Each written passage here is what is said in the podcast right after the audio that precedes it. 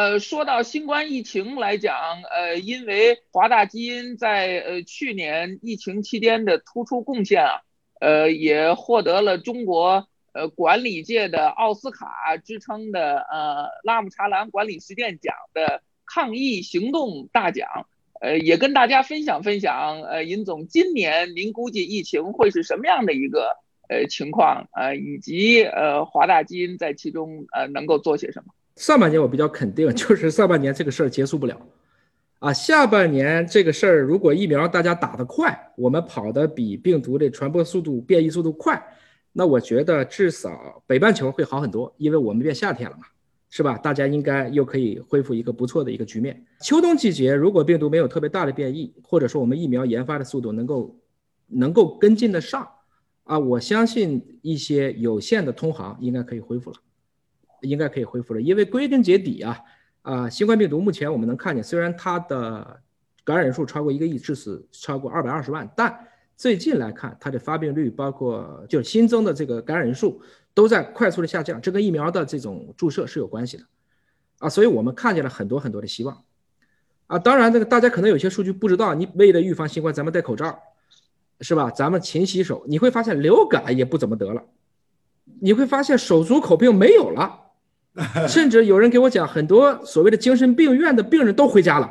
到生死的时候，我有点抑郁，这不是个事儿 啊。就是说，你公共卫生习惯变了，你突然发现很多疾病它就没了。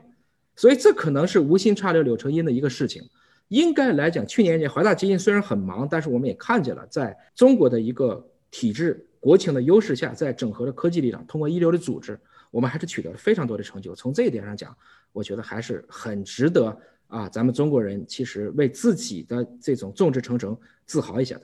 太好了，感谢带来好消息啊！就在刚才二位分享的时候，呃，我们的呃嗯朋友们已经提出了很多问题，呃，我也欢迎大家继续提呃呃问题哈，咱们问两位大咖，呃，那么我就呃跟大家问一问这些问题哈。有朋友感兴趣是像干细胞。抗衰呀，羊胎素抗衰呀，这些呃靠谱不靠谱啊？呃，何老师，这些靠谱不靠谱啊？长远的角度上来看，我很相信干细胞可以干预很多疾病啊，或者是抗衰老。但是呢，我觉得在中国可能在某种意义上被大家概念炒的就是很混乱，所以我觉得。这种干细胞的干预啊，什么？我觉得将来一定要从一个精准的角度上来做这个工作。其实你看，我们现在在做的很多像卡 T 细胞治疗啊，它就是一个细胞治疗。美国已经批了这个药，在治这个 BALL 这个病人上，百分之九十的人打一针这个卡 T 细胞就能活过来。它打的细胞的量就是像我们的铅笔的那个头那么大的一点点的细胞，就能救一条命。所以，细胞作为一种干预工具，我觉得早晚会成为一个非常成熟的工具，这是毫无疑问的。就是说，但是你滥用肯定就是一个，所以你一定要对这个身体本身要了如指掌。比如我最近刚刚在美国投了一个公司叫 Koya，就是用 T-Rex 来做这个渐冻症。呃，最近我们看了几个病人，确实还是有效果。但其实中国也有人在用 Treg 细胞治渐冻症，但效果就很差。所以每个人讲的 Treg 听起来好像用的都是同一类细胞，但实际上你怎么样来养这个细胞，怎么来测你打进去的细胞是好的细胞，其实还是很重要。这里头啊，其实是一门很深的学问。细胞治疗作为一个。产业，我觉得将来一定是一个非常大的产业。大方向正确，也得选择正确的合作伙伴，选择专业的机构专家。对，像你那个种子公司，如果你买错种子，那种错地方，那那种子照样长不出庄稼出来，对吧？理解。所以我觉得这个大方向本身没错，但是它实际上，我认为大家还是要尊重科学，用循证的方法来证明哪些东西管用，哪些东西不管用。理解，就这个问题以及另外一个朋友的问题，呃，尹总有什么反馈？他问这个老年痴呆现在呃有的治吗？刚才您提到，确实这个挑战来讲是还有待突破哈。现在免疫细胞这一部分在世界范围内是有共识的。其实免疫治疗，那我们看过去四十年诺贝尔奖，差不多有百分之二十都跟免疫相关，啊，生理学和医学奖，啊，所以不管是我们今天所做的这种 PD one、PDL one 这种治疗，在美国可能要几十万人民币，在中国现在一年啊，由于我们的带量集采。当然，药厂就叫苦不迭了。现在三万九千六就可以做差不多一个疗程了。至少中国现在的可及性，人人都用得起的这种可及性啊，其实很多时候已经比国外要好了。因为毕竟我们人口基数也大啊，更容易去做到这种因为批量所带来的这样的一种谈判优势，价格很便宜。那么对于干细胞这个问题，实际上它最大的一个问题是我们今天这一刻，有的时候咱说不清楚，它有有效的，它也有无效的。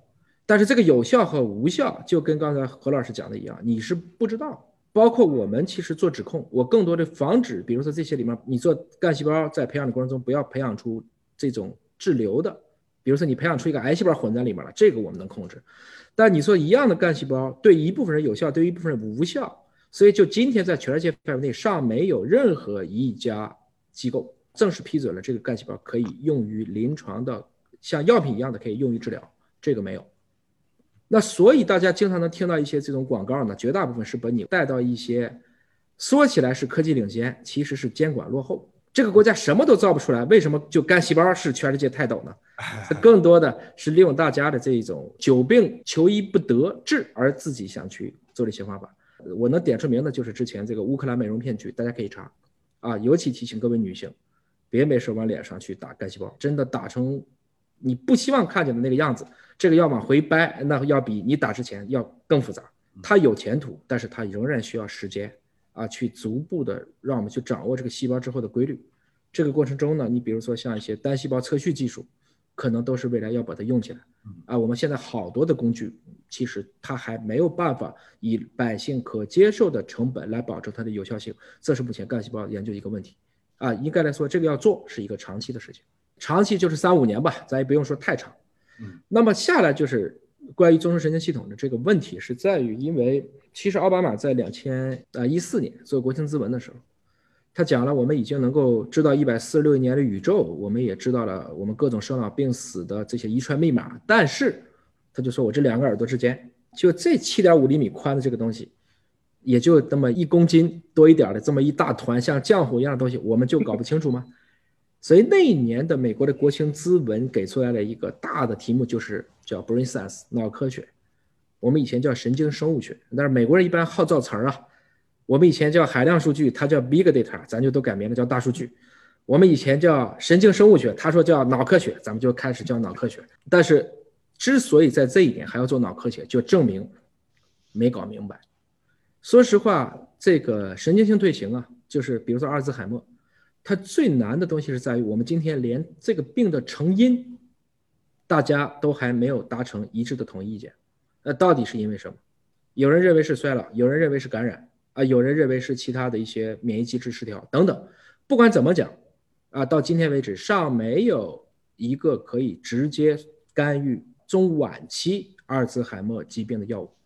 早中期目前批准上市的，中国有一家，就是绿谷的 GV 九七幺。这个大家可以自行看啊，因为对这个药物的评判，啊，其实是怎么说的都有。对中晚期这一部分，它也还在积极做临床实验，啊，我们也盼着它能够有好的消息出来，但也不排除这个结果是不好的。美国来讲，在去年曾经有一个单克隆抗体的药物，就博健已经接近于上市了，后来毙了，毙了以后它重新分组，又找到临床重点，又在冲击上市，现在还在这个过程啊。那么这个过程中呢，我们也看见了，就是很多药物的研发呀。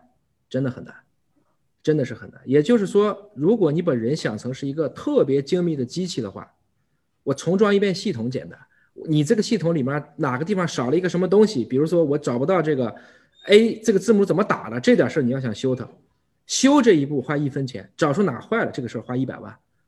所以我们这个大脑的很多的核心零部件就是接近于这么一个状态，不是那么容易能够搞清楚。甚至有人说。你把人还当人研究的时候，你就永远搞不清楚自己，因为你有伦理，啊，我们现在其实就是讲人的伦理。我们搞不了的时候，就弄个猴子，大家来去做研究。我们有的时候一年我们杀上千万只小白鼠啊，所以我就说经常调侃人类，什么胆小如鼠啊，胆小如人。小白鼠 天天都为你去献身了，为了人类的医学健康，然后你骂人家胆小如鼠，你怎么不自己有一批志愿者，自己说我自己去解剖自己呢？其实这是一个笑话。换言之呢，我们也不要认为医学啊，听起来我们做的技术都那么高大上，但真正我能解决的问题，还是目前我们所知道问题的一小部分。因为你知道的越多，你不知道的就更多，已知圈越大，未知圈更大。因为已知圈外都是未知的，你这个圈扩得越快。你就越晕，所以就是说，很多哲学大师到最后都学不下去了。最后说，我研究了一辈子问题之后，我发现我没有解决任何问题，反而产生了很多新问题。这就是人类，我们人类也在不停的自嘲和自我否定当中，对，创造新问题。从三十到六十，从六十到七十，从七十到八十，八十到九十，然后到 one hundred plus 哈，就到 one hundred plus 那一天，我们又开始琢磨，那我那天我又要干什么呢？我们以前也聊过一个段子，那如果这样的话，大家都永生了怎么样？后来说不能永生，啊，比如说我如果跟一个人过三十年，我认了；我如果跟他过三百年，我怎么办？还有人说找到医生的说说医生，我你的看什么病？我不是看病的，我想死。医生说你死不了，我为什么死不了？医生说要能死，我早死了。也就是那一刻你永生的时候，你就不是求生了，你在求死。唐老师，你能明白吗？理解。其实人类在很多问题上推到极致的就是囚徒困境，所以换言之，不是仅仅的是生命的长度，也在意它的宽度、广度和风度。同意，质量同样重要。